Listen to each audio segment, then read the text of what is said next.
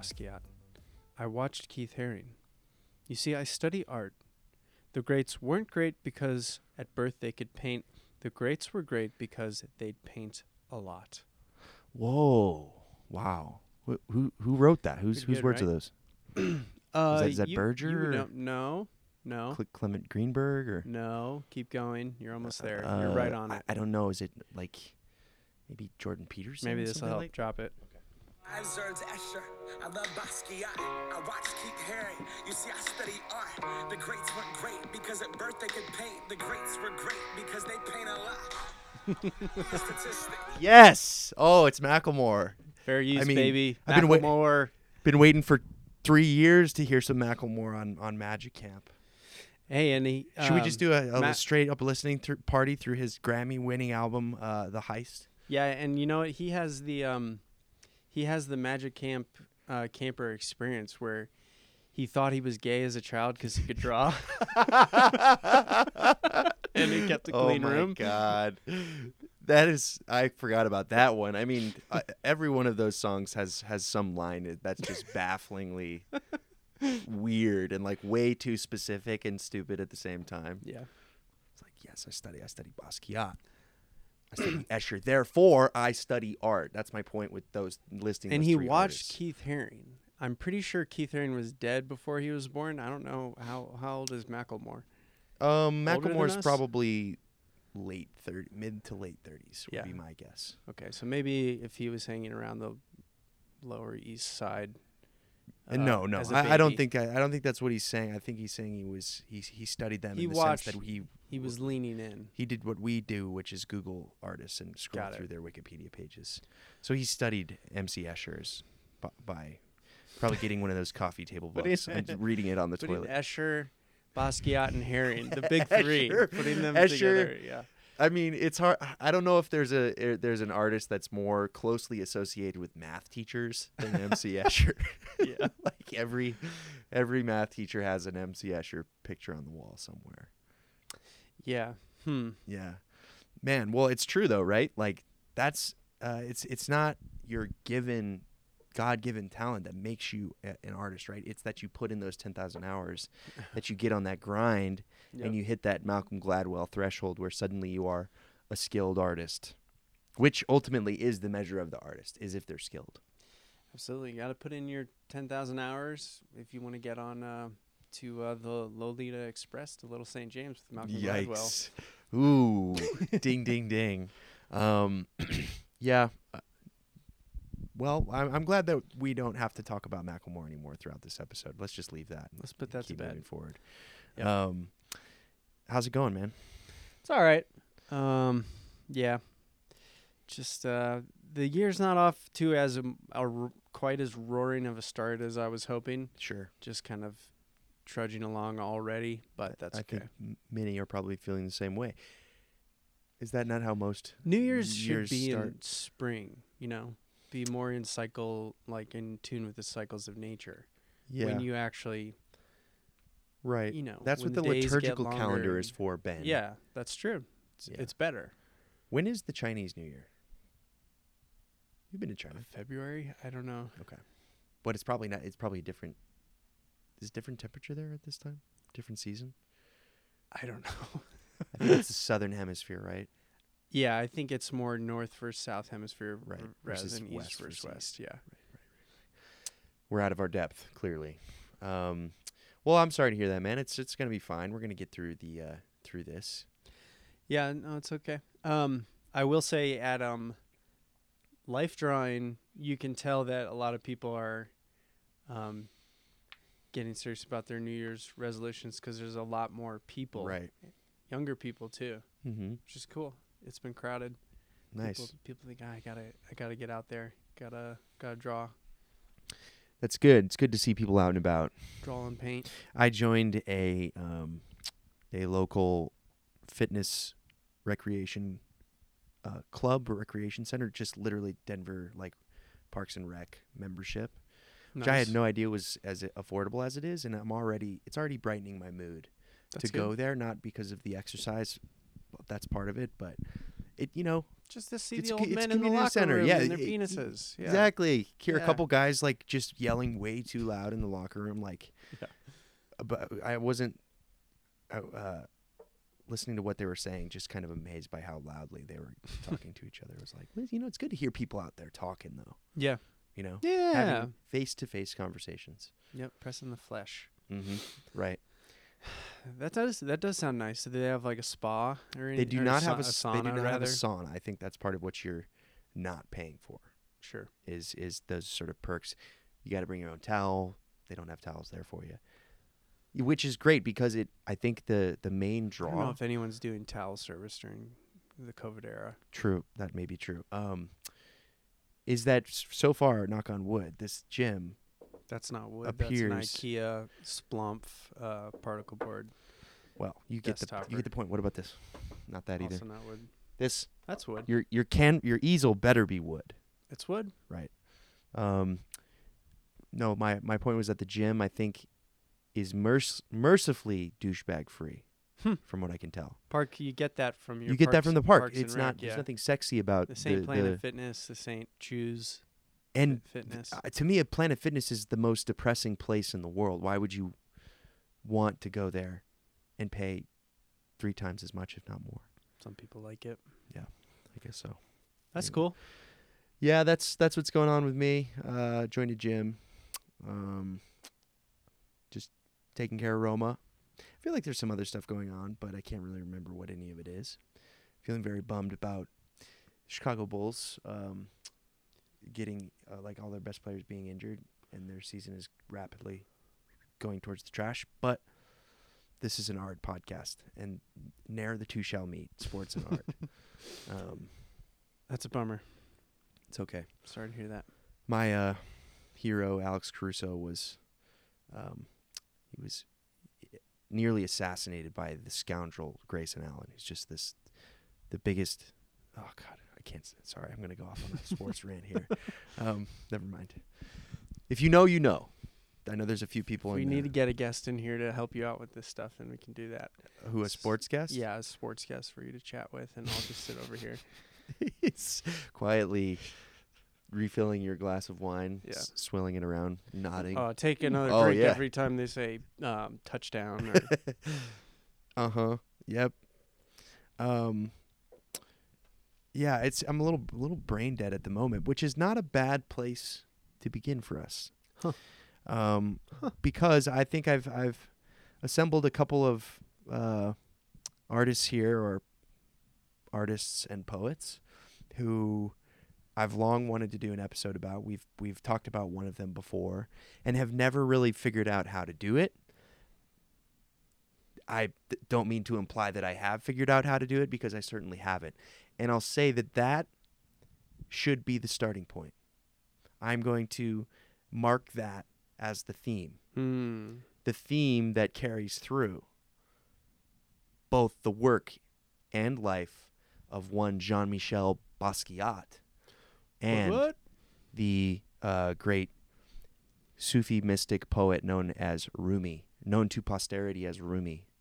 Um, the point being that their work is indescribable in a lot of ways, and that and that the word indescribable is in itself inadequate to describe their work, and that their work is about that very concept of the indescribability of the of the of the sublime of the ineffable choose whatever cheesy word you want to use and I, I hesitate to use those words like transcendent or sublime because they do get so uh, damaged and stepped on by by cretins like Jordan Peterson and Art, art, Ben art Shapiro. is universal. art is universal if, Art is, if, art is supposed to. if my you in touch with grandfather can't look at it and understand it then it's not art if he doesn't appreciate it then it's not art right the concept of universality or beauty being just like the most basic kind of uh, visual stimulation of something being a pretty picture and that being the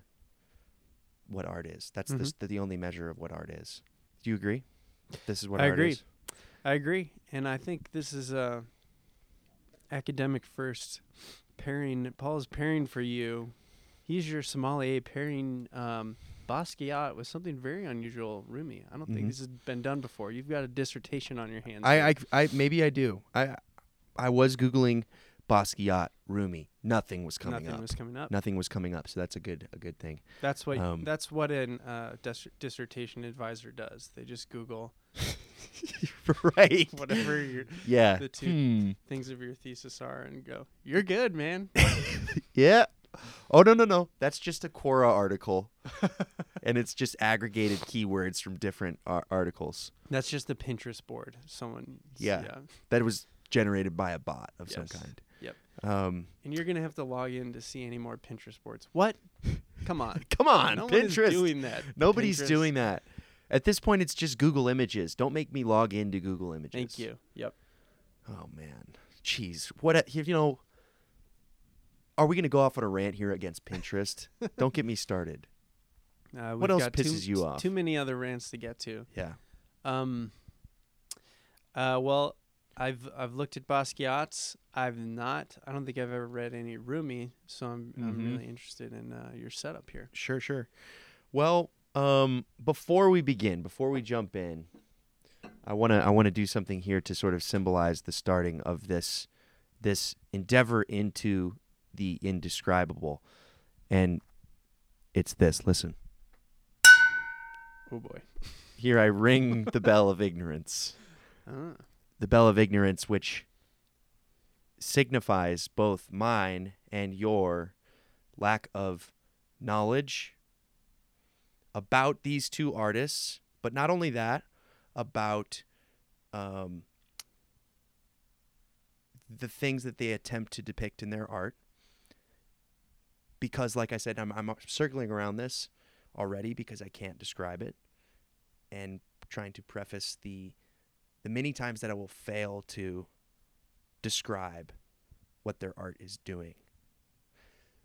So I'm already off on off on a you know a dusty dirt trail, but it's also the bell of ignorance is intended to um, also sort of speak to the fact that with somebody like Basquiat, who is a um, obviously a super complicated person and has a s- incredibly complicated um, life story in the way that he, as a black artist, was appropriated, kind of taken in by the art world, very quickly sort of cannibalized and um, used for the to pad the pockets of any number of you know white rich patrons Yeah. um, and just saying that that in itself is fraught and i know that and that you know any attempt to sort of like put a label on what he was or what he did or why he's important is inherently a misstep and i and i don't want to Yeah. attempt to do that you know um, because that is what in a way all these those people were trying to do um, so maybe before i get into those things or get into all the sort of more woo woo stuff about both of these these blokes um, can you catch maybe the campers up to speed a little bit on any of your knowledge that you have? I know that we touched on some of his bio in a previous uh, episode where we talked about the movie, which is really great. If you haven't listened to that one, just go watch the movie. Don't listen to the episode. um, well, so what's your knowledge of Basquiat? Uh, Jean Michel. No, Mike. What? Which way does it go? Jean Michel. Jean Michel Basquiat. Mhm. Complicated guy, even more complicated name. um, Yeah, first step for me was just ha- figuring out how, how, to say, it. his last name. Yeah, I learned how to say his last name from Macklemore. I know Macklemore. So props to us so much. Yeah, so much about thrift shopping, about about gay rights, Yeah. about how how people figure out their sexuality as kids. yeah. Um, uh, I don't know that much about Basquiat. I don't remember really even getting like picking that up during my you know basic art history Yeah. education. Mm-mm. I have more. I more associate that time and place with Keith Haring Mhm. when you're talking about '80s New York street street art and the mil- milieu that's going on is like breaking and hip hop is being born Right. um, and you have yeah street art coming and peop people scrawling all over. Picture this: subway wheels, ka-chir, ka-chir, ka-chir, a Yeah. boombox on the corner, Thank you. taxi cabs. Hey, I'm walking here. Cut to guy spray painting on the, the wall of a of a subway station. yeah. That's the scene. The Baz Luhrmann um, directed episodes of there was that show about hip hop. Oh, oh yeah, yeah, yeah, yeah, yeah, yeah. It was wasn't like a good Ace show. or something like that. What? No, that's not what it was called. It was like um, it was set in the Bronx. Yeah. It was like the Boogie Down or something like that. I I can't remember. I remember that. Yeah. It was interesting. It's kind of because it it covers like how the disco, what the disco scene Sure, was like, sure. and how hip hop clashed and came out of that. right. Anyways, the the actually those two that Baz Luhrmann was involved with were I liked, but So he didn't do all the those No, episodes. no. Okay. I don't think so. Right. Any anywho, um, yeah. So I didn't know that much about him, but um, I mean, if you've seen them, they they definitely are are striking. Once you've seen them, then you've Right. got them in your Mhm. head. You know, they're Yeah. memorable, aggressive, ugly images with uh, a lot of uh, what I want to say, like drawn on paint, Right. linear shapes, writing, Yeah. Graphic characters. Yep. Very Um, kind of um, you know, hard edges, kind of abrasive in a way. Yeah, Um, I I do think the first time he came to my like, you know, adult aware consciousness was maybe five or so years ago. There was a record set. I think it was the most an American artist has sold for at auction was set. I think by one of his paintings just Yeah. a few years ago. right.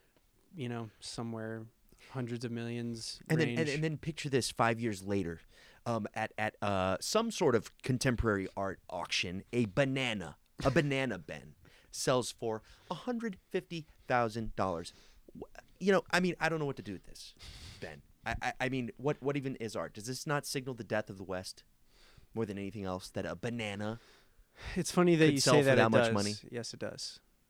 well not Signal for the the, reasons the that you're yeah but you know what i mean um, no, that was my bad uh, Ben Shapiro impression. I- the only thing I could find about him talking about art is just ranting and raving about the typical stuff. Did you hear about this artist? He pissed inside a dog bowl and then put it in a gallery, and that's supposed to be art. Can you believe this? Can you believe that like there's nothing to talk about? Like Can you believe that there are probably uh, at least a dozen axe throwing bars in the city of Denver alone? to me, that A dozen, that's, that's a low ball. like, I was think that's my signal of the death of the West. Yeah. is is the the fact that axe throwing bars are still a thing that they not just I mean that they existed in the first place. yeah, that they are clinging They're on still going. They're still hanging on even after all that reactionary folk music stuff died down. yeah. You know, people Right. are still going and throwing axes for fun. Well, you know, people got to have work parties and Right. Really lame bachelor parties. And uh, yeah. Anyways, so um, I don't know. I think going through this has has been an attempt to try and try and understand Basquiat myself, and Mm-hmm. so I don't know a great deal. Um, Right. uh, Well, Yeah. yeah. that's the same for me, and and that's again goes back to the first, the sort of theme of the episode is that this is very much a sort of a, a educational exper- experiment for both of us, um, as a name and a person who I've known about and has been on the radar, and I've always been intrigued by, but have had sort of a like cautious distance towards trying to engage, in part because of the the sort of like weeds you have to chop through in order to get there. You know, Yeah. you just have to start. You have to get the context first, in a way, and you you have to grapple with Right. All those things that are in the movie and that are attached to his sort of legend and persona, which is, you know, of course, like essentially like a homeless kid in New York who was just doing street art, basically, kind of like this sort of um, like found poetry slash graffiti slash um, like illustrations of some very crude sort of like drawings and murals um, is somehow sort of catches the eye of some people I don't know who exactly and is just rocketed into stardom very quickly and for for good reason. I think that's the thing that and we will get into some actual paintings here and into some actual like concrete statements about him is that that hype that surrounds him. I think the the consensus is that it was it was real. Like it, it's it's 100% warranted, um, and I think that's been my my conclusion as well. Yeah. I Mhm. think for me, um, the groundwork we've done in spending a lot of time on, you know, the the canon of modern art, early 20th century, um, is paying off now because it's. I, I feel like we are getting a better understanding um, to be able to to move into stuff like this, and I will say. I mean, it's easier to talk about stuff that's 100 years old. The more cl- closer we get to the present, the more powerful the mystification is. Mm. And that's why we probably steered away so far as like we don't want to get, you know, totally blinded going into this and and not be able to to to suss out what's real and what's not. Um, but I, I think we're able to sort of work our way there. Going through the 20th century stuff, like I said last week, um, talking about a little bit about cubism and then Dada, um, and I, and mentioned how like between the years of 1910 and 1920, everything was done. Like every formal innovation and exploration happened. It was a it was in a very important earth moving phase where they sort of reset all the rules and gave artists going forward and painters the ability to to do whatever they need to do with the medium, um, express themselves in whatever different way Mhm. formally um, to get their message across or to, to show us what they wanted to show. S- And they they violated those initial academic rules so that the, the playing field was totally clear for any type of formal approach, right? Right. Um, and previously, when I looked at Basquiat, I think I only looked at it in a formal way Mm. and was a little bit confused because it's like, well, What's the this math- looks yeah. like a Picasso. This, look, Sure. you know, this Yeah, yeah. this looks like Guernica, I Yeah. guess. right. So why am I supposed to be that excited about it? Or you know, it's got like the the anger and the chaos of Jackson Pollock or something like that. Sure. Just looking at those formal elements, it's like I'm not sure I see anything all that new. Yeah. Maybe new combinations, but I don't think it's about that anymore. Right. That early modern period was really important for that. Now it's it's not a, it's not about being formally innovative. Mm-hmm. Um, and I think Basquiat especially is more about what do you have to say. Yeah. Um, and Right. he- definitely he had something to say. Mm-hmm. He had a he had a message and a vision, um, and he communicated it very well. Mm-hmm. I think maybe it's harder to understand exactly who the audience was, um, exactly how he angled and pitched himself. I have some thoughts about that, um, but I think I don't want to step on where you're going. But I think setting it up that way of like you're sort of free now to really look at what he was trying to say at this at this time period. Yeah, for sure. Um, so I'm actually going to call on one of our, uh, you know, one of our celestial guides, our spirit guides here, to provide some of that specific information in a, in a structured way here. So I'm going to summon, um, I'm going to summon John Berger down from his Spirit of Berger. his spiritual home. We are open to your presence. Paul, shut up. Shut up. Join us now. Thank you. um, so this is an uh, Berger essay on Basquiat that he wrote, I think, at a uh, a show that would have been celebrating what would have been Basquiat's 50th birthday. So which would have been in probably like 2010 or something, because Basquiat died at 27. Oh, that's the that's the that's the age. Yep. That's the age of death for the great artists, for the great ones. Um, okay, so here we go. Before you get to him, you have to walk through a lot of hot air because he became a local and then a global legend.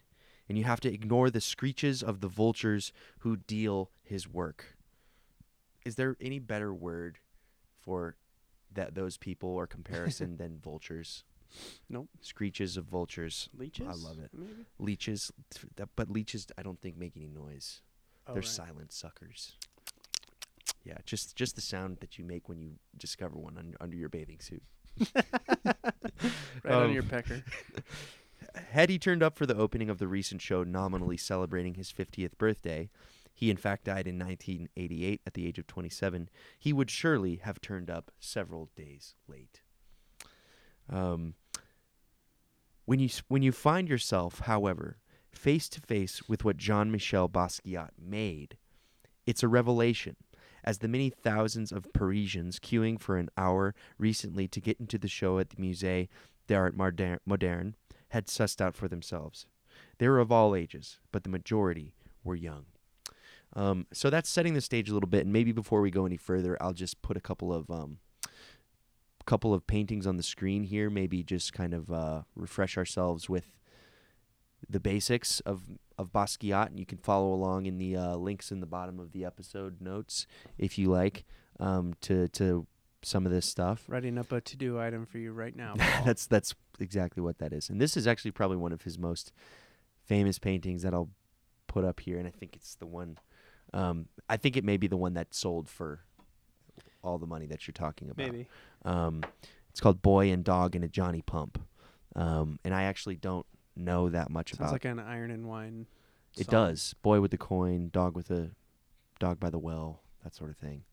Um, one of his most colorful, for sure. We have a classic sort of skeleton figure, which is like really common in a lot of his stuff, where he does these sort of like stick figure esque um, characters who are somewhat approximate of him in a way. They're like because like you see the hair, the hair, because he had that kind of wild dreadlocked hair, and then you'll see like a Fran- almost like a Francis Bacon color palette, like exposed ribs, yeah. um, and then a dog, a dog who's got a little kind of halo over his head, but like really sharp, scary teeth, and then kind of like just all sorts of splashes of color and and kind of jagged edges where the canvas is kind of exposed, but there's like dripping paint and stuff like that.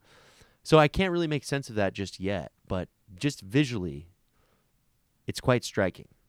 Um, and I would take a look at this if you're if you're interested in getting a little sense of what it is that we're talking. A little about. bit different from Keith Haring's dogs. You know, this guy's this dog here is, is a little less uh, friendly. Yeah, he's he's he's kind of a scary dog. Um, all right, so let's keep going with with Berger here. So confronting his work or being confronted by it has little to do with high culture or VIPs, but a lot with seeing through the lies, visual, verbal, and acoustic, that are imposed on us every minute. Seeing those lies dismembered and undone is a revelation.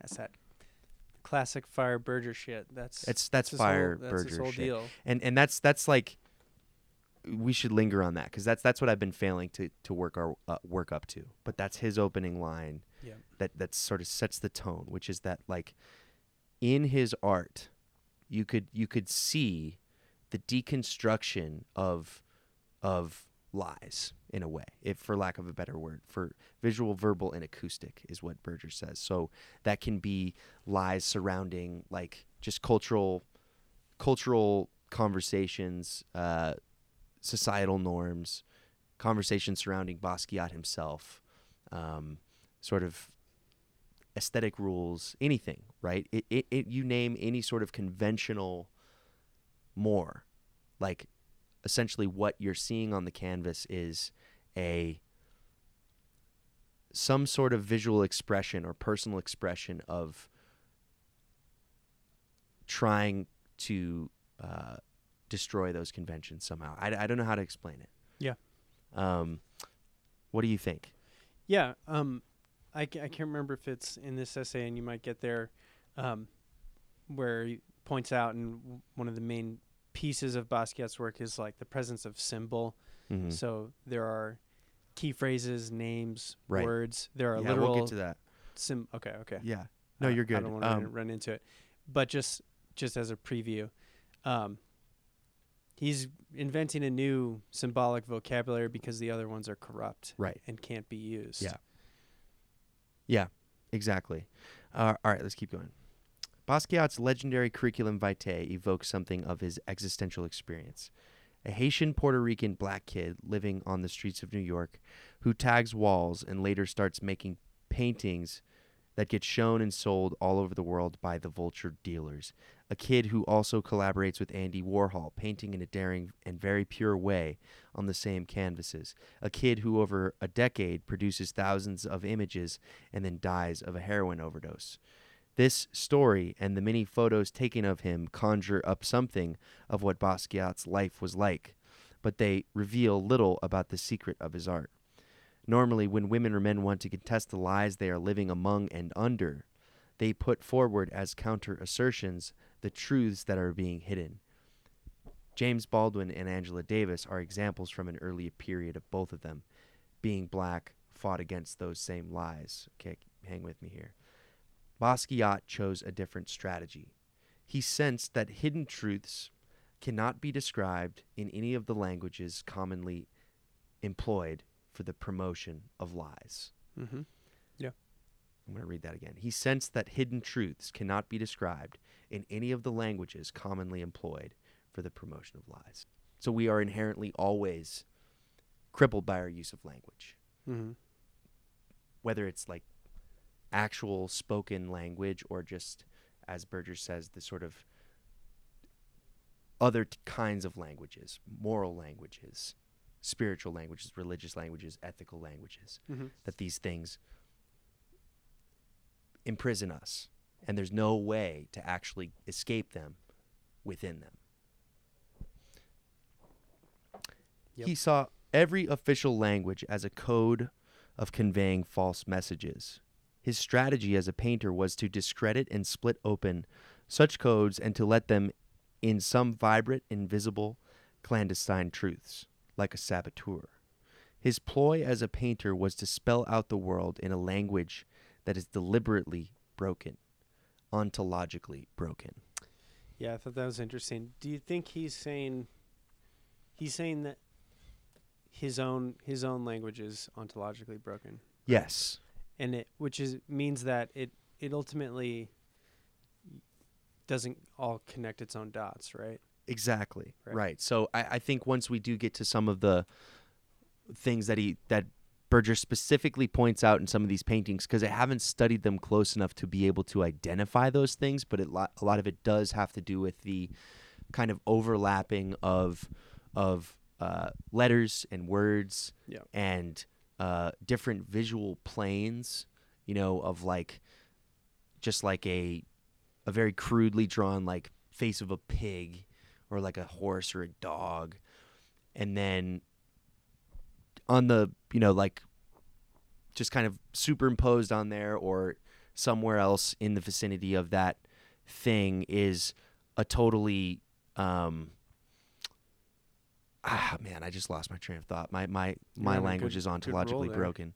Um that it it gets to the point where it um undermines itself. It's obviously chaotic when you look at it but you can it draws you in in a way that you almost start putting it together right? Yeah. you're like oh i recognize this. Like i'm looking at one right now where in the middle there's like a little panel that just says veni vici vidi Yeah. right rather than veni vidi vici Mhm. which is in itself thought provoking like you don't know what he means by that but just even subverting that and it's recognizable and that draws you in in a way that you can kind of comprehend at least something but then very quickly you're kind of lost in the chaos of of things being connected but not connected Yeah, it's like um standing back you get the meaning. Right. When your when your eyes are blurred enough like very clearly there's themes themes here in big big shapes mm-hmm. that fit together. But once you get into that logo centric frame of mind of connecting everything into a system it falls apart just Yeah. like yeah. all, all language and meaning systems do. So in it it, it enacts its meaning in its meaninglessness right So it enacts its meaningless meaning visually. It's it's a trip. It's like a it's hit, a hit the gong. Here we go. There we go. Um, it's very hard to describe, and I'm I'm struggling right now. I'm feeling a little bit flummoxed by this, in a way that I wasn't expecting to, because I'm like, dang it, dang it, Basquiat, how are you so good? yeah. Okay, let's keep going. Berger makes a comparison basically between Basquiat and uh, a blind person in that a blind person recognizes that they could not possibly describe the world that they cannot see, Yeah, yeah. right? Because they can't see it. They can feel it, they can touch it, they can make their way through it through by other means, but they know that they can't ever describe what a tree looks like because they can't see it, right? And so that the comparison that he's making is that he knows that we can't ever describe the indescribable or the invisible or the divine, whatever it may be, you know, whatever word you want for it. And so there's never an attempt to, to actually render the indescribable. There, it, it's only the the representation of the inability to describe the indescribable. Mm-hmm. And uh, yeah, only through the most abstracted, abstracted, uh, generic, generic symbols, right? Right. Like the Yeah. most generic form of a man or a dog. Sure. Okay, so as a painter, that's exactly what I just get. I'm going to skip that over. Okay, one of his self portraits, auto portrait, is like an assembly of a diagram. Excuse me, an assembly diagram for fi- fitting together a shirt, a pair of arms, two kneecaps, a skull, and some boots. The space for him as a man is intensely there, but he within it is invisible and so cannot be captured by any official lie or cliche.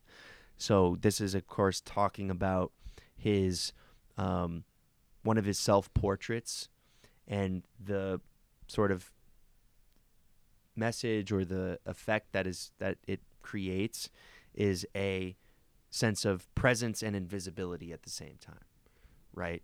And, and at least that's how Berger describes it. Which, when you do start getting into his bio and you do start getting into his journey in the last sort of four or five years of his career, when he was a superstar and a uh, you know a known quantity whose paintings were sold for five million dollars that that was kind of the direction that a lot of his work went was in in trying to fa- find ways to represent the fact that he was made both like in into a myth and invisible simultaneously. Like he was kind of removed from his his presence within his own body by what other people by the projections that other people put onto him right at in the art world as a black man especially um, who was supposed to represent the voice of the streets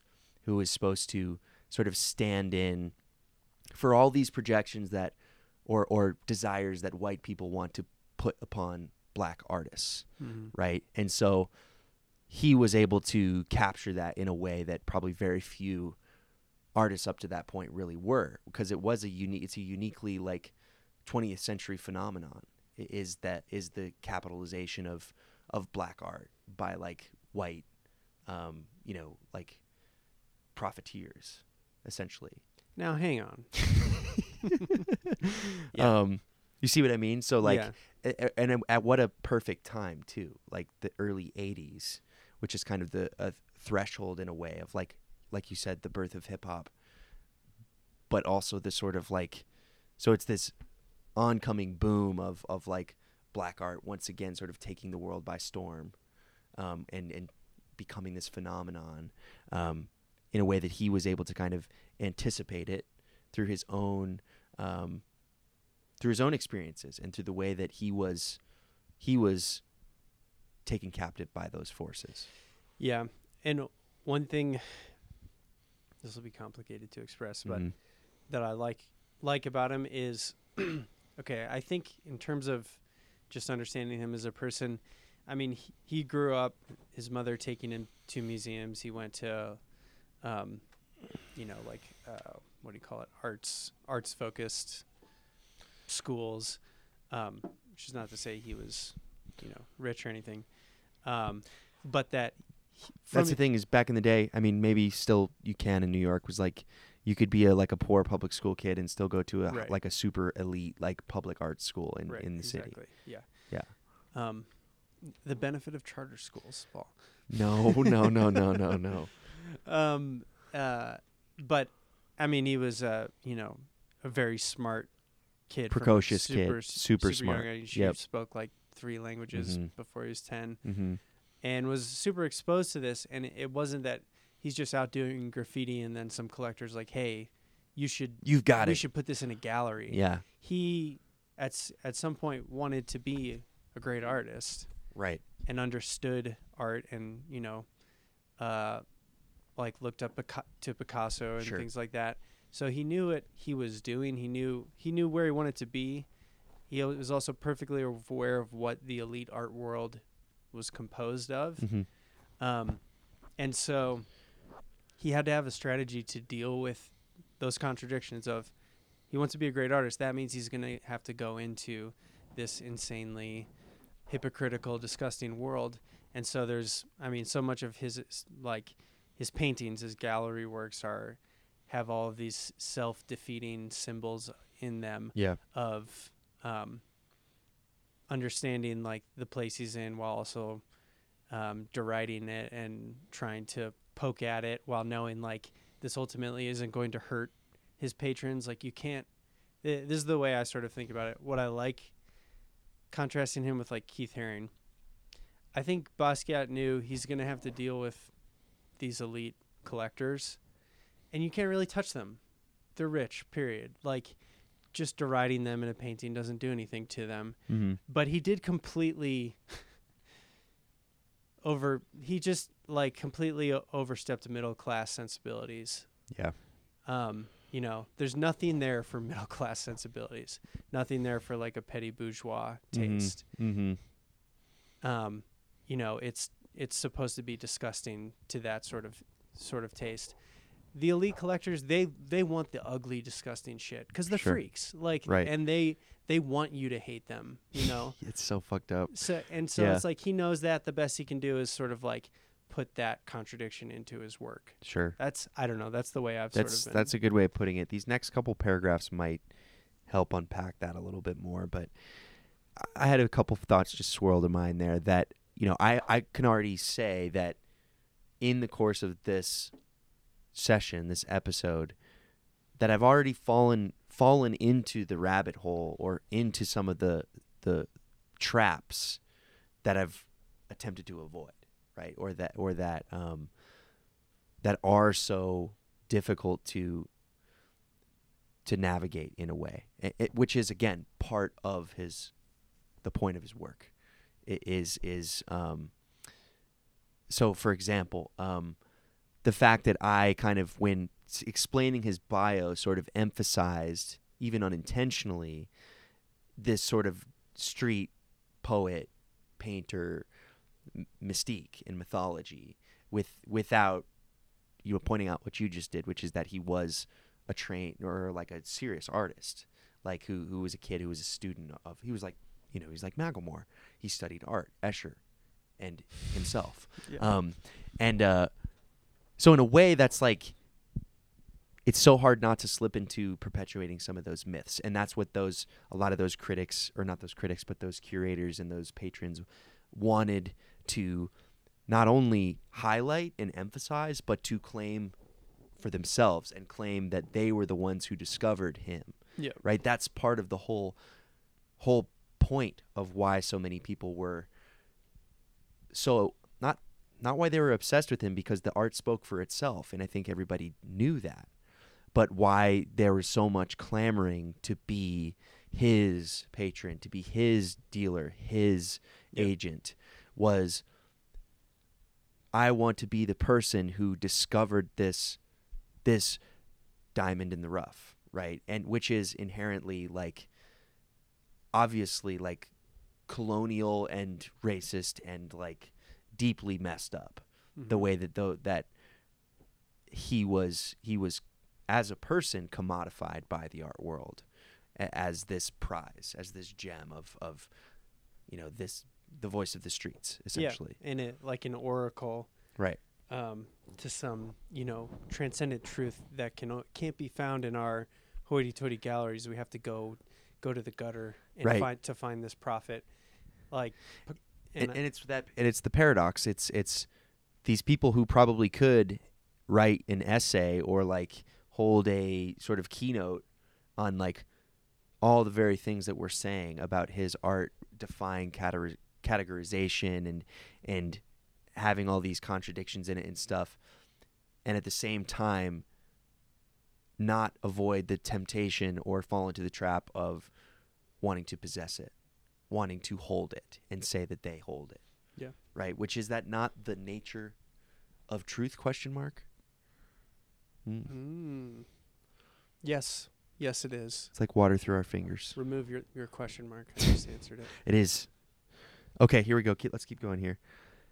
His p- painting, Do- Boy and a Dog and a Johnny Pump, which is the first one we looked at. Um, gesticulate with your right hand. Hold the mic. Oh, am I moving the mic too I know much? it's impossible when you're My holding a book. My bad. You're good. I'll just try not to move my hands too much. Boy and Dog in a Johnny Pump is a screen of splashes spelling out the excitement, the fury, the fun of a boy and dog on a stifling summer day in Brooklyn, dousing themselves with jets of cold water from a fire hydrant. But neither dog nor boy can be identified. They have very strong and precise features, but none of these features can be accommodated on an identity card. And all the features demanded by IDs have been scratched and painted over, scratched out or painted over. So that's another thing he'll do is like the thing will be there. There will be a thing there, whether it's like an ear or a heart or an eye or something like that. Then he'll scratch over it, Mm-hmm. right? Which which is you know obviously very intentional and like looks random and and just like a part of the composition, uh, which is you know visually striking, but has a has a sort of textual message to it in a way, um, which is like erasure of the meaning of that thing, Mm-hmm. right? Um, and all the features, I already said that, are scratched out or painted over. This doesn't mean that the dog and the boy are being evasive. It simply means they are free. Yeah, I, I really like how he unpacks this, and this is why Berger is you know the great demystifier, because what he is doing is trying to to wash away um, that whole vo- voice of the prophet thing. Mm-hmm. In his book on Picasso, it's very similar. Pic- Picasso was alive when he wrote it, and Picasso was this type of figure at that time Mm-hmm. and Berger sort of explains how Picasso being from Spain, which was at the time more of an outlier in a wild place, Hmm. not you know, not high culture Paris. Picasso's this matador from somewhere else who could come and speak prophecy to Europe. Well, he's dead now, and Basquiat is filling that role. And just to go back to our you know big theme, Berger's ignoring all that and just saying, can we sit down and look at the work, see what you can understand about it. Mm-hmm. I really like that. What I really like about what he's what he does here, I mean, he's he he's reading this painting as a lot more positive than I would Mm-hmm. and joyful than I would on first glance. Sure. Um, as depicting, you know, boy and dog just going going nuts in the city in a fa- in a, a fire hydrant, Hey Arnold style. You know, Yeah. sounds great. Um, and yet, like to on first observation, like the figures in all Basquiat's are so grotesque looking. Yeah. I think the, I think what Berger's gets here, which now makes sense to me, is it's because Basquiat is intentionally shunning native languages to to create his own language to make himself a foreigner, right? Um, to to become strange and speak speak a different language in order to jar people, um, and that is always going to be the experience when you encounter a different culture, a different language. It sounds and looks ugly to an outsider. That's where our definitions of beauty and ugliness probably ultimately come from is just familiarity and whether they line up with our own, you know, scheme of values. And so whenever you're confronted with a language you've never heard before or customs you've never seen before, it looks grotesque. Mm-hmm. And so I I think I'm just kind of coming to this right now like what Berger is seeing is if you spend long enough in this in his alien world, you can understand that people live in this world like Yeah. that there's life and joy here. Right. They're not they're not grotesque aliens. It's just that they don't that we're not we're, we're not speaking your language. We're- Right. We come from a different place. Right. No, absolutely. That's I think that's conveyed in that that final line there that they're not intentionally being evasive Yeah. or uh, disruptive.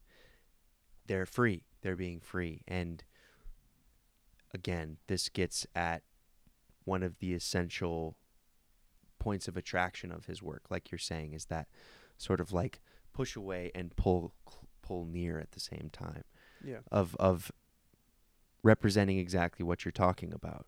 Um, And the f- the free line I think is really good because to understand something and all of its nuan- nuances is to categorize it and to own it, mm-hmm. right? Like we can understand every single shade and color of white suburban guy.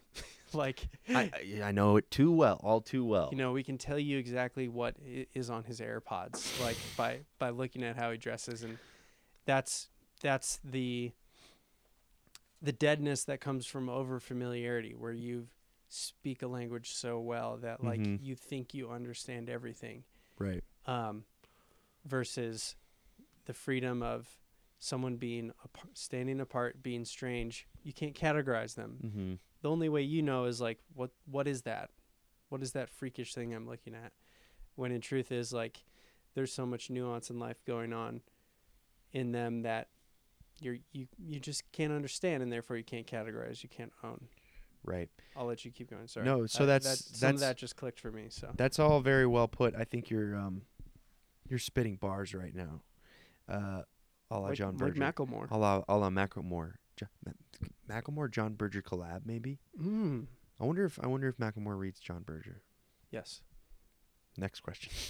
um, again, we we approach a, another contradiction. We approach the um, the tragedy on the other side of the thing that you're talking about, which is like possession, possession mm-hmm. of of when that feeling is expressed, when that experience is had. Of, wow, I can't I can't pin this down. I can't figure it out and understand it. The next feeling at least if we are it's not even a feeling it's more of a, an impulse it's a reaction is to capture and to pin down and to smother Mm-hmm. and and that is what continually happened and maybe you could make a case that that is what that is what the modern contemporary art world is designed to do that's what it is and why it's so oppressive and disgusting in so many ways Mm-hmm. so what do I? Okay, here we go. Um, how did Basquiat put his strategy into practice? How did he proceed visually, graphically? He invented his own alphabet, which consists not of 26 signs, but of hundreds of signs. It includes the Roman alphabet, numerals, geometric shapes, graffiti emblems, logos, map symbols, pictograms, outlines, diagrams, drawings. And with them all, he spells out the world. This was where everything kind of started to click for me wh- when I read this the first time and was Mhm. looking at the paintings at the same time. Um, often, the signs confirm one another. Thus, the four letters N O S E, nose, find themselves beside a drawn protuberance with two nostrils. Thus, the three letters P A W, paw, find themselves on the back of a left hand in a painting called Hollywood Africans. Hmm. So that would be, you know, a cause cause to pause and cause to look in there if you're if you're following along. Cause to here. pause. P A Cause to W S. cause to pause. That's the name of our nonprofit. With Um, Ben and Pause Anderson. when I was little, I thought my name was Paul.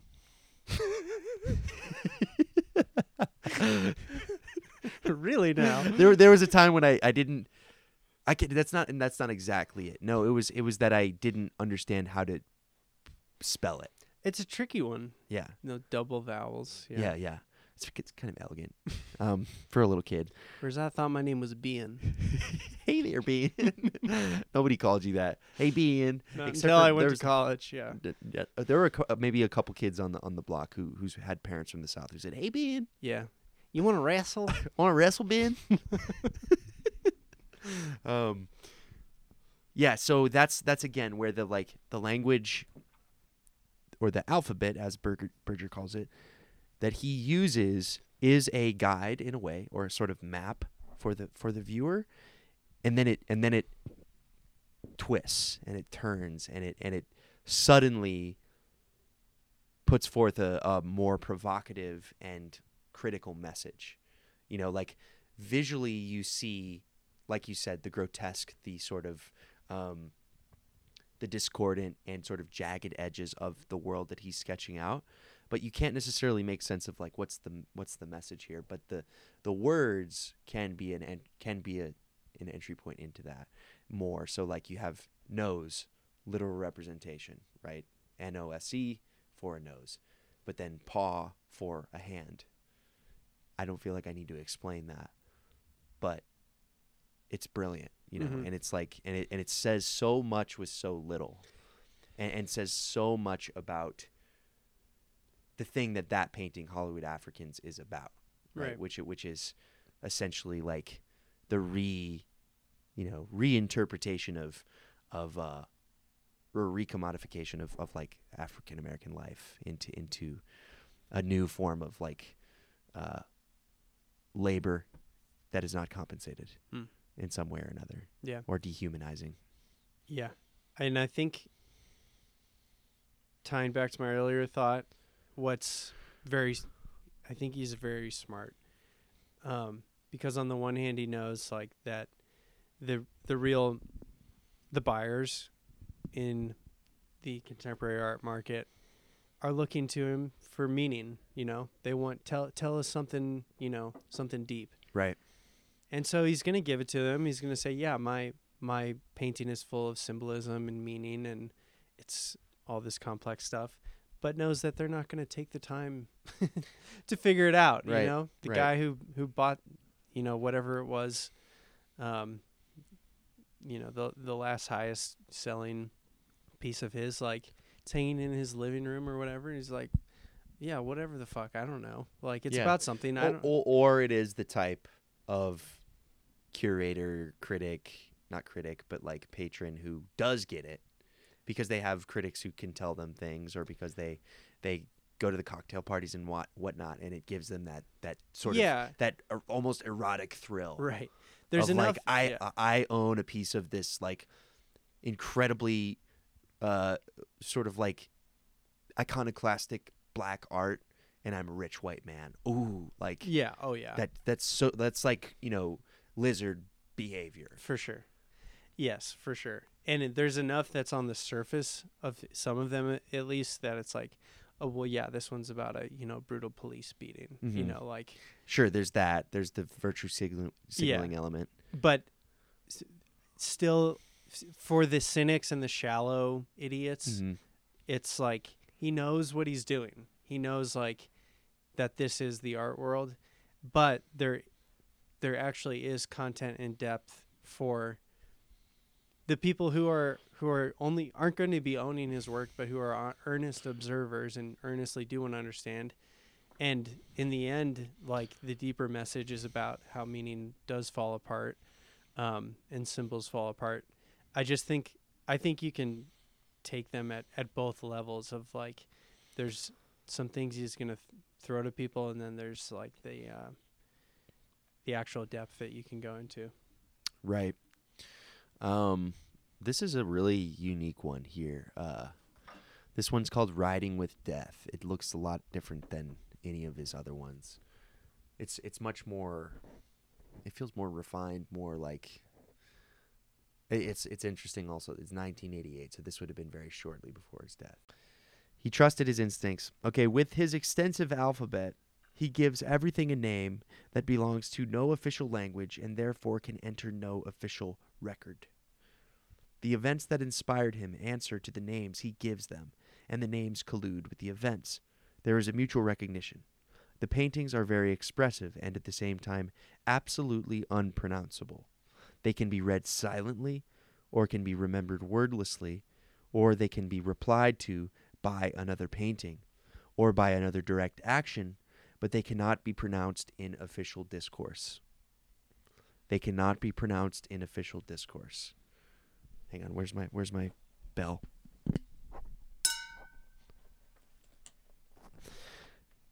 and their illegality is intimately connected to the fact that the vivid images celebrate the invisible.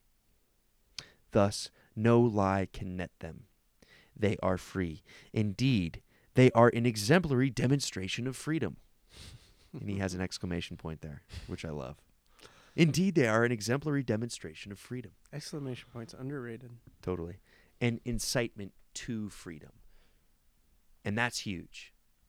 That's what that's what sets Basquiat from apart from other artists and what all artists probably fail to do. Not all, but most. 99%.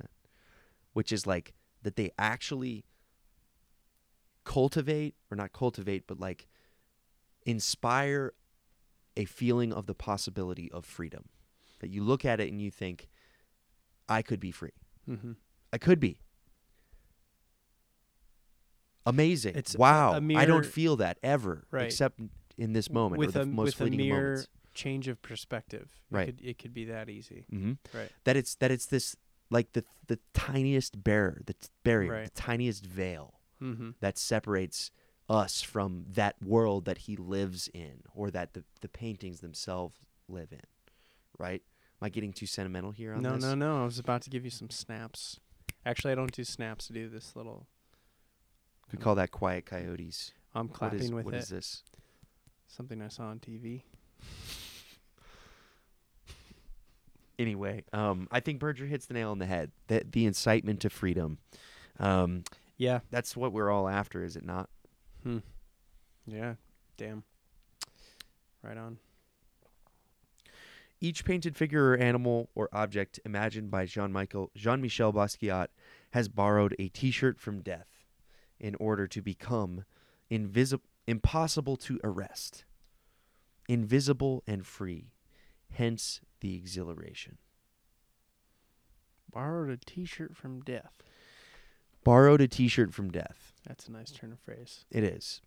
It's maybe a tad clunky, but I like it. I like what he's getting at. Um, yeah, I think I think it's it's right. I think it's it's on the, it's on it's on point. I don't know what else to say about Basquiat without doing the thing that I'm saying not to do. I think we've said it. I think we've said it. I think we figured it out. Here's what I'll say. Here's will be my here will be my I think segue. we figured it out. Gong. this thus signals the, the that we no longer need the gong. um, no, we we still need the gong. Um, but uh, so I think the thing that I'll end on, and this may be a bummer note to kind of segue into the next thing, is that ultimately, like that, like I said, the the sad thing that always comes after that incitement to freedom is like the, is the clapping down, is the clamping of like, nope, mm-mm, you don't get to be free. So you gotta, I get, we gotta grab everything we can and hold on to it tight. I've gotta, I've gotta get this Basquiat painting. I've gotta get this, you know, write this review of his painting that establishes me as the person who understands Basquiat. Right, which you had a little anecdote about Jerry Saltz, I think. What was it about him? I don't. Re- I don't remember. Um, I just remember watching an interview with um, oh, what's the guy's name? Glenn. What's his name? Uh, Uh, Beck. not Glenn. Not Glenn Beck. He he had this little TV show.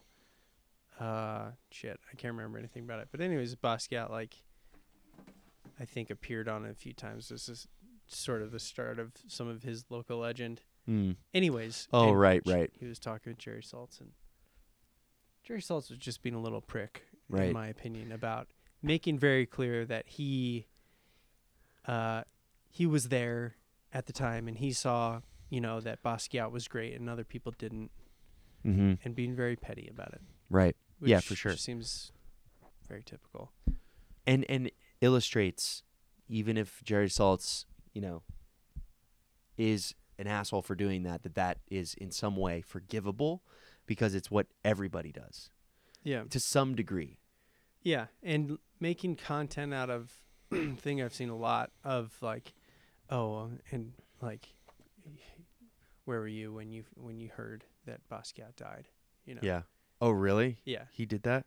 I've seen I've seen that in several cases, and it's always for content. Bummer. It's gross. I, I don't want to take us down. down Yeah, we don't have to go down that road. Um, so I think the thing that Basquiat has in common with the great Afghani Middle Eastern poet Rumi, well, not obviously Afghanistan at the time, but understood to be from what is now known as Afghanistan. Um, well, there are a lot of things they have in common, but Back then, it was all just Persia, and Lord willing, it will be again. say more on that, Ben. No, is this the is this the Middle East corner with Ben? ben talking straight, I'm just kidding. talking straight on the Middle East. Just kidding. Um, Just some Persian pride, you know. yeah, for sure. We just had a wonderful meal from Damascus Grill. If you're in the Denver area, highly recommend Damascus Grill. Mm mm. Mm, finger looking good. Okay, so um, they have a lot in common, but one thing I noticed in my research is that everybody wants to say they know it, that they know Rumi and that they know Basquiat. The Right. thing that's a little embarrassing for me, and not it's not embarrassing for me, but as I was doing a little bit of research, and mostly I I just have been reading him on my own, you know, and I, I don't actually know that much about his influence or like how well regarded or respected he is in poetry circles or in America or all these different things. But just a little bit of research yields uh, information that like he's super popular. In fact, I believe that Rumi is, I want to say, the highest selling poet in the United States, Wow. which is wild because he's Middle Eastern. He's, you know, 12th century or 13th century uh, Muslim mystic, essentially. Even more than hold on while I think of another poet. Um, Shel Silverstein. Shel Silverstein, uh, Dr. Seuss. I don't. Seuss was so. no no poet. I'm kidding. No, he was. Uh, I don't think they class would classify Seuss as a poet. Even more than hang on, author. hang on. I can think of five poets for sure. Five poets. Yeah. Can you real? All right, let's go. Um, Walt Whitman. Good. Walt Whitman. Uh, Which is a good one because I would say that like Whitman is like the white white Rumi. I just picked up for one dollar at my local library. Used Whitman. nice. It's on the shelf. Leaves of grass.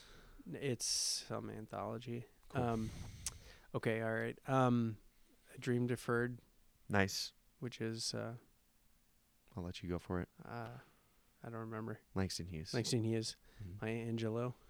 Yeah. Good. Uh, Uh, tu- ever heard of Tupac? I definitely did include Tupac a Marshall Tupac. Mathers. So so we had a poetry um had to do a poetry pack at the end of freshman literature in high school.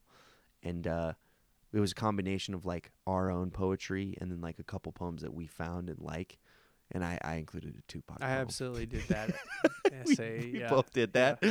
But not gonna lie, I didn't know this at the time. In retrospect, I can I can now say, with you know, there's a little humble brag here. My freshman English teacher, Miss Jones, she gave it back to me and was like, very impressed by your poetry packet, Paul. And I was just like, I didn't even try. well, I didn't even try. So, Didn't even study. which is also kind of uh, a pedagogical point there. It's like I wasn't trying. It was like just learning. That's just that's what learning is. Hmm. I was actually enjoying it. I wanted to do it.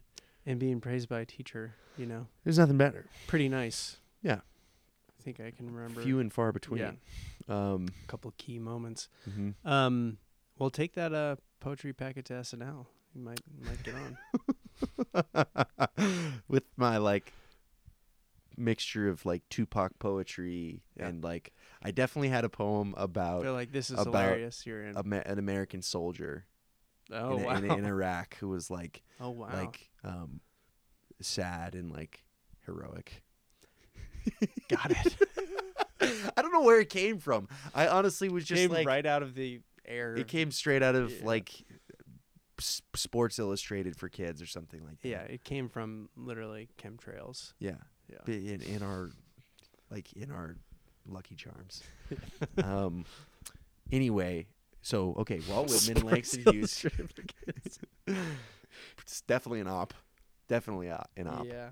Mm, Um Maya Angelou. Two more. I'm out. Come on, you got this, bro. What do you know Wendell Berry. good. I'm looking literally at my bookshelf. Uh, Blake. Yeah, There you go. He's not an American poet, but I didn't say anything about America. I thought you did say American No. poets. I just said that Rumi is the best-selling American, one of the best-selling poets in in America. So that is fascinating. also apparently huge with celebs. Um, there was like a resurgence of like, um, like Madonna got really into Rumi. Um, Basquiat dated Madonna. Did you know that? yes, I did know that. Yeah. Yeah. Um, and uh, you know, found to my chagrin that that Jay Z and Beyonce named one of their kids Rumi. um, no, it's it's fine. It's cool. Um, but I think the thing to me that I also recognize in myself in seeing that, which is just a variation of the same hipster attitude, which is like, damn it, like I thought I was the only person who liked this, you know, or like I, was, I thought I was the only person who knew how good this is. Well, I guarantee you, no one else is doing a podcast about John Berger or with so probably right. heavily featuring John Berger. Uh, yeah, you're probably right about that. Um, but that is another way of saying possession of, of the urge to to possess Yeah. art, to possess truth, to possess beauty, for lack of a better word, right? Um, to like as I was about to do, try to name my dog Rumi, which Were you thinking about it? I mean, I, Rumi was on the it- list. Come on, it does. It's kind of a good it, name. It applies. It Come on. applies. And I wouldn't have been embarrassed by it. But there is some small part of you that's like, well, for what, even if it's not to show, I'm not saying it's the point is to show how, how spiritual or how, you know, in the know you are about poetry and wisdom literature, whatever you want to call it. It's, it's that I want to hold this. I want, I want to take what ethereal, mystical experience I had and like put it somewhere that I Mhm. can actually still have it and hold it, you know, in the form of a dog who I can grab and say, This is Rumi, which I learned. And this is, we've actually brought this up before on previous episodes, and this is always disappointing when you learn this. Rumi was not his name. Rumi was a name that was applied to him afterwards, or at least was referred to by other people to refer to him as it means of Rome. Rumi means of Rome, but Hmm. he was ob- he was obviously not from Rome, Italy. So you kind of did name your dog Rumi. I exactly. I named my dog Roma, so it's a little bit better. But b- r- r- meaning of the Roman Empire. Interesting. So at that point, Afghanistan would have been a part of the Rome. well, not Roman part of the Persian Empire. No, Oh, at least that that part of it. I mean, I think that was eventually when the Turks, when the Turks clashed with the Romans. I think that happened, right? sure. Turks took over all of the all of the Middle East essentially, Yeah, they were and- and- clashing for sure. and you know that's when Islam became the you know de facto religion of the of the Middle East. Um, was formerly Rome Roman territory, I think. But- Make- that checks out. don't quote me on that. Any if any scholars come for me here. Um, so I've been Rumi, watching a lot of Game of Thrones, and yeah, you're you're dead on. do they go to any like they go to some like kind of Middle Eastern Well, they're all like parallels. par, par, par, Yeah. yeah. right, right, right, Yeah. of course. Um, so of course, Rumi was a he's what is known as a Sufi Muslim uh, person. He was like a scholar in his early, early in his life, and then kind of turned to poetry and just kind of blew blew up. You know, blew the po- poetry world uh, wide open. Um, and there's some s- sort of uh, speculation and, and definitely skepticism towards, you know, as there should be, uh, like English translations of of it, and people will say that this one in particular, which is, you know, the most like beloved and highly highly read, which is the one by translated by Coleman Barks. People say that he Americanizes it too much, and and puts it in too too uh, American even of a, like a spiritual framework, like too Christian, Mm-hmm. which I think could be true, but I don't think it, it's Christian as much as it is you know more uni- universal, just kind of like mystical. But that again is, Is another. it? Did he write in Arabic? Um, I I don't. Uh, I think it's Farsi. Okay. I want to say. Um, it's probably not even it's probably a very different language even from what anything we recognize now. But um, you know, given that was a thousand years ago, but so that too is also an interesting thing that I discovered in kind of reading around is that everybody everybody wants to everybody wants to claim Rumi. People want to say, no, he was not. He was not a Muslim. He was a he was a a, a Buddhist plus a Christian plus a this plus a that. Like he had a little bit of everything because the Buddhists were there and in that time and there was these influences and and you know Muslims will say no Rumi is is Muslim first and foremost and only and for which I would say they have a right to say that and that is probably more true than not. But his poetry if my understanding of it is in any way correct, which I again, hang on, wait a minute.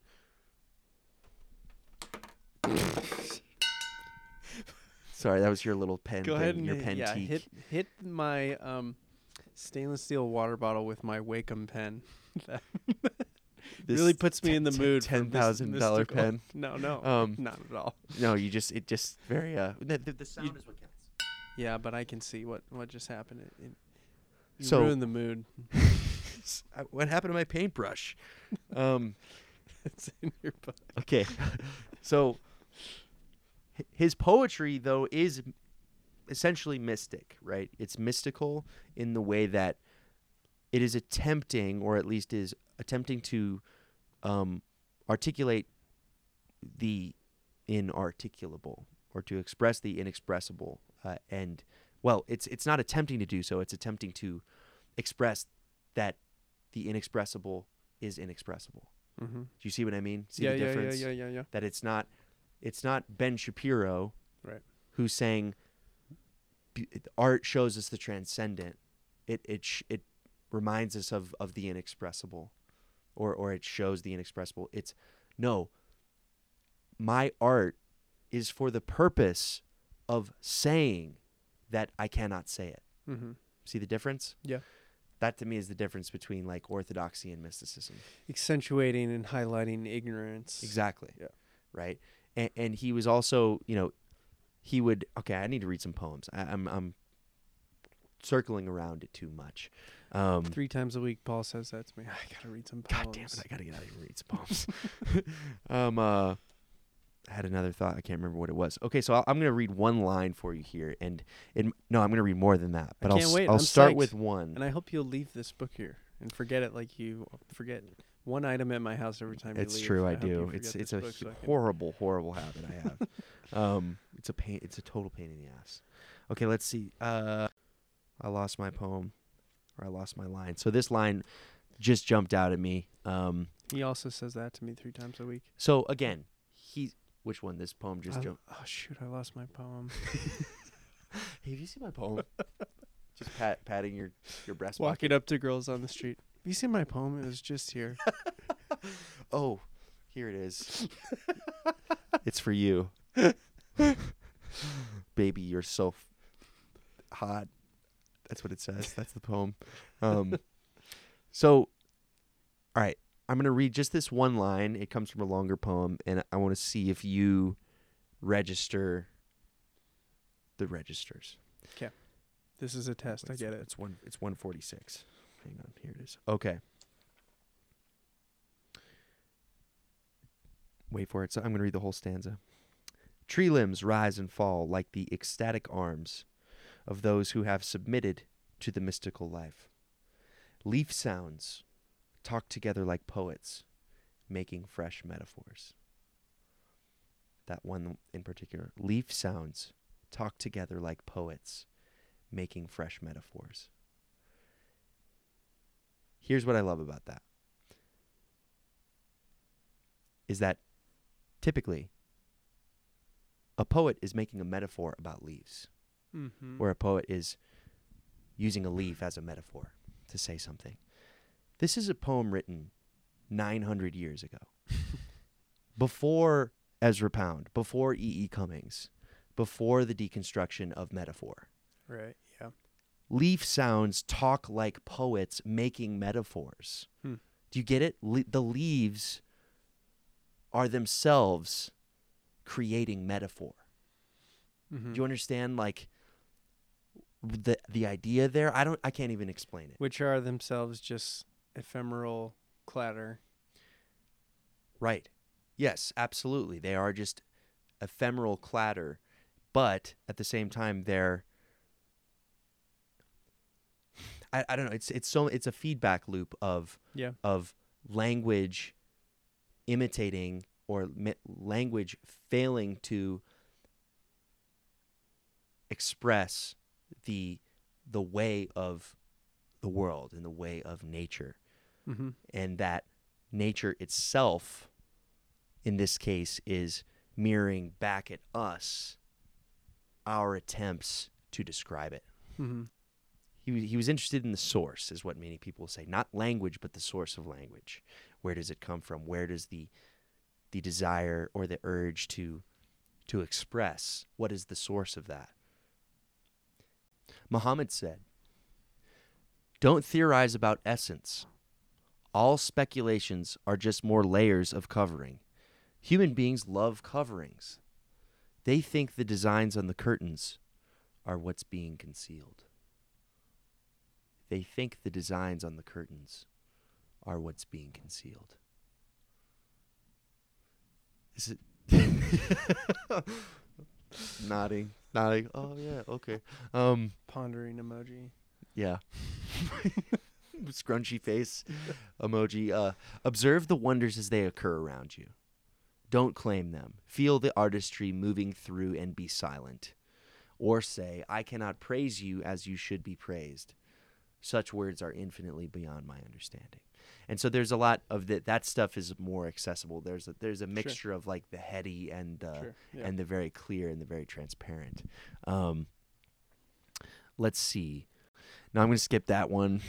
That one's kind of see. The, here's an example of one that like you could easily find on an Instagram caption, which which is a way that Rumi is repurposed. And here again, I face a a um a contradiction in myself. One is f you for re, for using Rumi in your Instagram. That caption. should be illegal. That should be illegal. I own the Rumi NFT, and you can't steal it from me. I that's what I should. Should I start? Should I start making Rumi NFTs? Damn. you are onto something. It's the most. It's the, it is literally the most obscene thing I could possibly imagine. If there were a god, you'd be I would be in, in the, Electrified the seventh circle yeah. for eternity. It, it's it's reserved for those people who try to, who try to own the unownable. Crypto guys. crypto guys. Yep. Fuck those guys. okay. Um, so here's an example of of uh, one that is more accessible and more probably common. Uh, it's called the guest house. This being human is a guest house. Every morning, a new arrival. A joy, a depression, a meanness, some momentary w- awareness comes as an unexpected visitor. Welcome and entertain them all, even if they're a crowd of sorrows who violently sweep your house empty of its furniture. Still, treat each guest honorably. He may be clearing you out for some new delight. The dark thought, the shame, the malice, meet them at the door laughing and invite them in. Be grateful for whoever comes because, because each has been sent as a guide from beyond. Hmm. Rupi Kaur, 2019. That's a that's a bad joke. R- Rupi is, is an, An ins- ins- Instagram Instagram, poet, um, who Well- who is definitely Well, I don't know them, but I'm sure they've got book deals. major book deals, major major major major. Also, just good advice for uh, any Airbnb listeners out there. P- people who have Airbnbs, hosts, host yeah. Airbnbs, Yeah. yeah, Or B and B. just bring it in. B and B yeah, the original Airbnb. Right. See, last week Paul's giving me shit about flipping around a big book and struggling to find something and then reading for 20 minutes straight. Uh, yeah, you're right. Totally, you're totally right. It's Um, hard. It is tough. It's, Okay, it's hard to hold a mic and flip through a book and find it is. It is the right quote.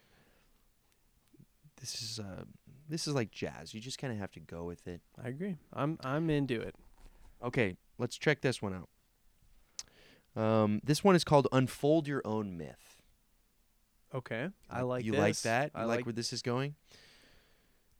Who gets up early to discover the moment light begins?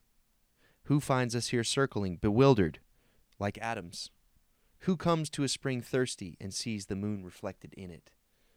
Who, like Jacob, blind with grief and age, smells the shirt of his lost son and can see again? Who lets a bucket down and brings up a flowing prophet, or like Moses goes for fire and finds what burns inside the sunrise? Hang with me here, and it, gets, Mhm, it starts to make mhm, sense. mhm. Jesus, ding ding ding, That's our guy. wiping sweat from my brow. well, before he said Muhammad, and I. Can you ima- Can you imagine like a pastor, like a pr- progressive pastor, like trying to open up a, a sermon with a Rumi poem, and it's like he's like, okay, hang on, hang on, wait, wait, here we go, bear with me here. Jesus slips into a house to escape enemies and opens a door to the other world. Solomon cuts open a fish, and there's a gold ring. Omar storms in, storms in to kill the prophet and leaves with blessings. Here we go. Chase a deer and end up everywhere. An oyster opens his mouth to swallow one drop. Now there's a pearl. A vagrant wanders empty ruins. Suddenly he's wealthy. But don't be satisfied with stories, how things have gone with others. Unfold your own myth without complicated explanation, so everyone will understand the passage. We have opened you. Start walking towards shams. Your legs will get heavy and tired. Then comes a moment of the feeling, of feeling the. Hang on. Then comes a moment of feeling the wings you've grown, lifting. Hmm. So that's another note here. You you may have heard the unfamiliar word shams mentioned there. Shams, I learned, is he was essentially Rumi's. Uh, well, let I.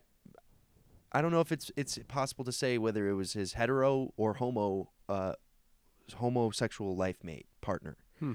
but he was I because I think Rumi was married, but there was this chap named Shams, who was a like a wandering dervish mystic, Hmm. because Rumi was a dervish.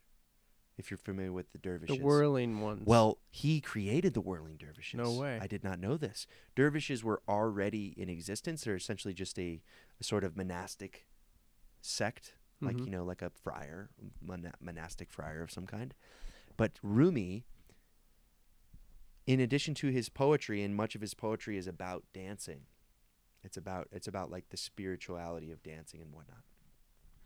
And um, he was known to to whirl about, twirl about, and he created the whirling dervishes. He was the first whirling dervish, wow. Didn't Yeah. know. Yeah, at least How about that? according to the internet. Um, but so sh- he had a bit of a frog and toad situation with this. this yes, that's a very accurate comparison. Any any literary like friendship or like friendship between like definitely gay poets Yeah. and like writers. I mean, they uh, up until Frog and Toad probably they weren't allowed to be Right. open about Oh, it. right, Right. It was it was all subtext. It's funny that you say that, bring that up, because, I mean, you know, what Frog and Toad? no, no, not that. When you were talking about how everybody want, wants to claim Rumi, Right. I thought of a couple other people like that, and one of them I thought of was Bonhoeffer. Okay. Every Christian type wants to claim that Sure. Bonhoeffer is The guy. one of theirs, whether Right. they're you know progressive or yeah. conservative. Interesting. And Bonhoeffer was definitely in a a male relationship. Yeah, with another theologian who I can't remember now. Right. Um, C.S. Lewis, Bonhoeffer, fan fiction much? a Bonhoeffer Lewis Brokeback Mountain story. um, damn, that's hot, but no. Oh man. Um, but Sh- Shams, they say, was the inspiration for all for much of his poetry. Wow, You know, it was just this person who helped him see things differently, express himself differently, blah blah blah blah. You know. Um, okay, I've got one more here. This one is called No Flag. By Elvis Costello. Yeah, sounds like it sounds like that. It's not that kind of flag. Oh, It's it's not like a protest like Bob, Bob Dylan song. Right. No flag waving in the breeze. Uh, Um, sorry, I'm gonna cut that out. Okay. Uh, no flag. I used to want buyers for my words. Now I wish someone would buy me away from words. Put that on my tombstone. I've made a lot or of your uh, hinge profile. yeah, see how that goes. I should it should be all Rumi quotes. I'll have that one. I'll have chase a deer and then end up everywhere. yeah. Um Okay, now I wish someone would buy me away from words. Tell me about it. I've made a lot of charmingly profound images. Scenes with Abraham and Abraham's father, Azar, who was also famous for icons. I'm so tired of what I've been doing. So, did you hear that part? I've made a lot of charmingly profound images. Mm-hmm. He's talking about his poems primarily. I'm so tired of what I've been doing. Then one image without form came, and I quit. Look for someone else to tend the shop. I'm out of the image making business. Finally, I know the freedom of madness. A random image arrives. I scream, Get out! It disintegrates. Here we go. Only love. Only the holder the flag fits into, and the wind. No flag. End poem. Only love. Only the holder Flag holder. the flag fits into. I lost the page. You're doing a lot of handwork here. Yeah, prop prop work. Um, only the holder the flag fits into and wind. No flag. You tracking with me? so so here here we go. Let me just unpack like it, it. for us. So images, right? He's talking about his poetry, or you could say any art, Mm-hmm. the creation of images, right? Mhm. That these images are intended to represent some beautiful thing, right? Some experience, some unknowable thing. Whether it's a painting or a poem or a parable. And he's sick of it. He's sick and tired of it. He's sick of these damn images that he has to keep making or that he keeps making and that always fall short and that are always imprisoning to him and that are driving him crazy and driving him mad. Mm-hmm. So he gets to the point where an image pops into his head of, you know, a deer going to a stream. And he says, Get out, get out of my head. So this is I expect this in no less than ten years if you continue to paint. If I that I I'll hear Aiden say that dad's been walking around and every now and then he'll just shout, Get out to nobody because he's got a painting idea in his head and he doesn't want to paint anymore. Mm-hmm. And so only love, right? This is what the the paintings and the images can't express. And he doesn't want that anymore. He wants so no holder for the flag to fit into. Excuse me, only the holder the flag fits into, the flag being form, the, f- Mm. the flag being image. And then the wind that would blow that image. I see. Call it spirit. I see. No flag. Interesting. So and and to me that also the idea of madness as freedom. Hmm. Right? Like so going back to Basquiat freedom obviously always elusive, always outside of our grasp. Except perhaps in madness. The only true form of freedom is total complete insanity. That's bleak. But but is it is it not am I not right? Or or is is that the only form of freedom? Yes, you're right. This is getting really really d- hippy dippy here. No, I mean, I I really like it. um, I mean, I can't go. I can't take art seriously for more than three months tops Right. before I reach complete existential For sure. blackness. Yeah. And I'm quite sure. Yeah, I mean, ultimately, there, it is just a thing to do. Mm-hmm. It's a thing to do. Right. something to occupy your mind Right. in killing time. Mm-hmm. It can't it it can't be life itself. Mm-hmm. Um, Right. It's just yeah, it's not big enough to contain that. Mm-hmm. Yeah, absolutely. Um.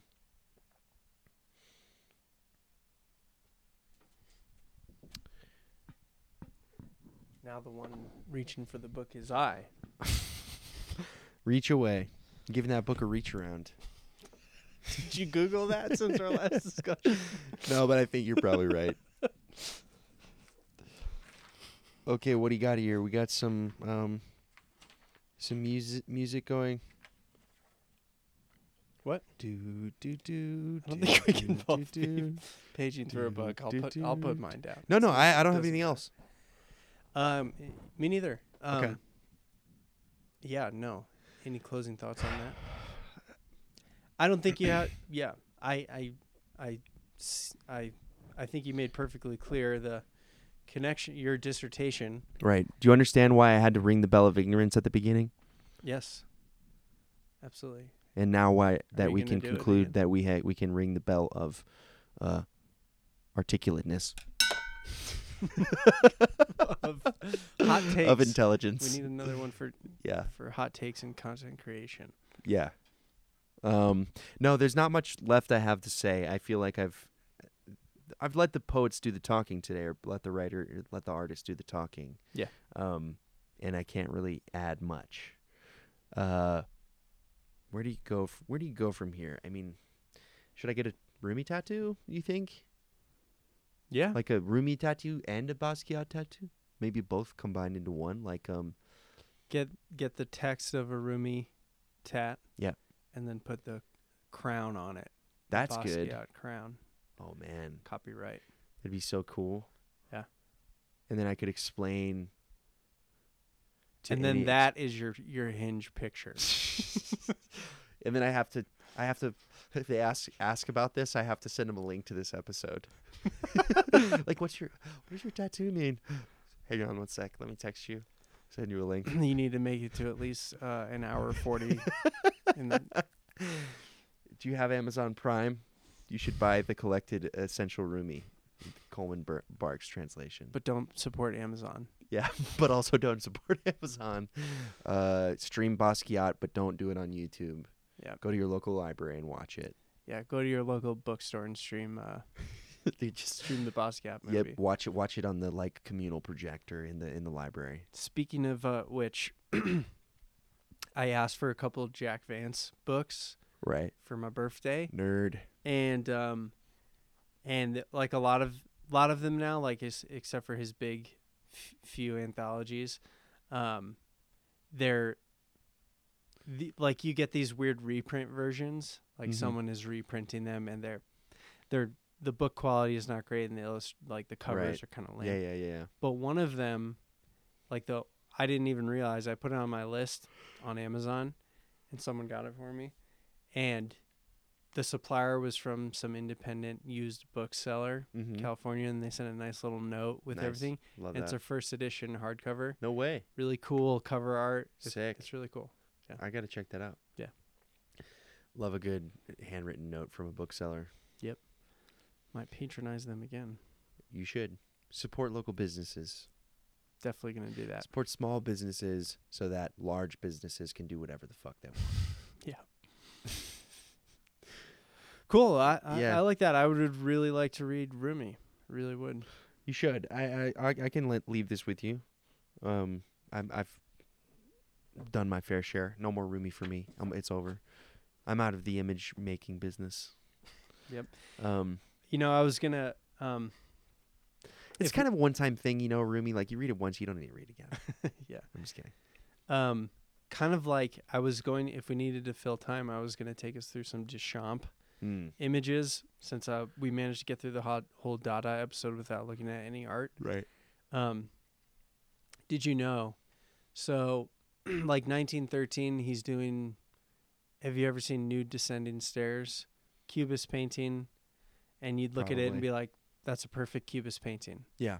1917 he's he's putting a urinal in a gallery. Sure. right? Right. 19 around the same time he's got Mona Lisa with a mustache on it. Nice. Okay. 1923, he's done with art forever. he quits. Wow. Isn't that That's that's the interesting? Dada track. Yeah. Which great. Yeah. Awesome. That's you know that's what he was in- talking about. You know what he was into for the rest of his life? BDSM. Yes. Uh, also known as surrealism. Uh, no. Uh, chess. Interesting.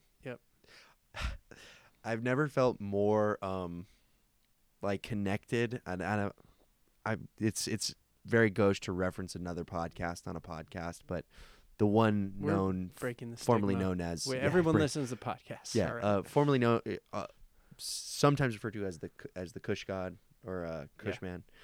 Uh, he talks about in a recent stream episode of uh, the Kush Vlog his death drive in playing chess. That every time he plays chess, he hates it so much. his because he hates logical, strategic thinking in that way, yeah. like which is required in chess, spatial, strategic thinking Yeah. that there's a death drive that he is intentionally losing as fast as he can, even if he doesn't realize it. Yeah. That I, I've never felt a more accurate description for the. I've never won a game of chess except against your daughter. That's it. His daughter's six. yeah. I have a death drive when we play chess. I, I don't not appreciate the game, but there's something about it that makes me so viscerally feel so viscerally inadequate and stupid that I that I that I hate I hate all the decisions I have to make. I just want it to be over with as quick as possible without being rude. That doesn't surprise me in the least. Yeah. It's just a different brain type. Yeah. I'm sure I could learn enough. I, I, I could, if I could learn the basic, like some moves don't do this, don't do that, think in this way, it would probably alleviate a lot of that, and it'd be fine. what is what is your Myers Briggs code? Um, I'm INFP, INFP. or actually, I think I'm more E. Actually, I, I'm like 50-50 IE. Compared to me, sure. Are you? What are you? Are you an INFJ? No, I'm an INTP. Oh, okay. But I think it's those last two letters Those are the that, more that make chess not for you. for sure. And I'm half of that. Right. We sh- yeah. no, you're absolutely right. So I'm ha- I'm halfway. T is thinking versus feeling, right? T and F. I think so. INFP is feeling versus thinking. I guess. And yes, that's that's true. Um anyway, should we get into personality test for the last hour of this episode? I don't think there's any podcasts out there about Enneagram, Enneagram. or yeah. You know what? That Okay, this is now from now on this is an Enneagram podcast because nobody else is doing that. yeah. Mhm. Actually, I, I I I just th- I think horoscope is back oh, for sure. instead of Enneagram. I think Enneagram Well, is Enneagram is still kind of in the Christian ghetto a little bit. sure. but but it it has branched out. Like there, it's not just post progressive evangelicals who like it, which is kind of how it started, Mhm. at least when it became more popular. But oh yeah, horoscopes are huge I mean, who doesn't like talking about themselves? And at length. yeah. Yeah, and ex- try trying to find a way to explain every facet of their personality. Yeah, but in a way that it's all, you know, pretty much decided for you. Yeah, you don't have to do anything about it. Yeah. yeah. Well, cool. Um, I could go on a Ben Shapiro style rant about that. please should, do. Should I? No, I won't. I think they're fine. Um, sounds good. Yeah, yeah, yeah. Cool, man. Yeah, this was. uh I was a little nervous. I thought we were gonna. I thought I was gonna get. you know what? That was a that was up. a daunting material. I I honestly didn't want to lead the one on Basquiat, so I'm glad you finally took up the mantle. Okay. Yeah. And uh, nice nice work. cool. Nice work. Put those guys to bed. Yeah, we can. We can never. We don't have to talk or think about them ever again. Yeah. Um, I'm just kidding. Okay, so this concludes Magic Camp. Once again, we ring the bell of ignorance. Stay safe, campers. Get your vaccine. Get your fifth booster. Get your boosters, yeah.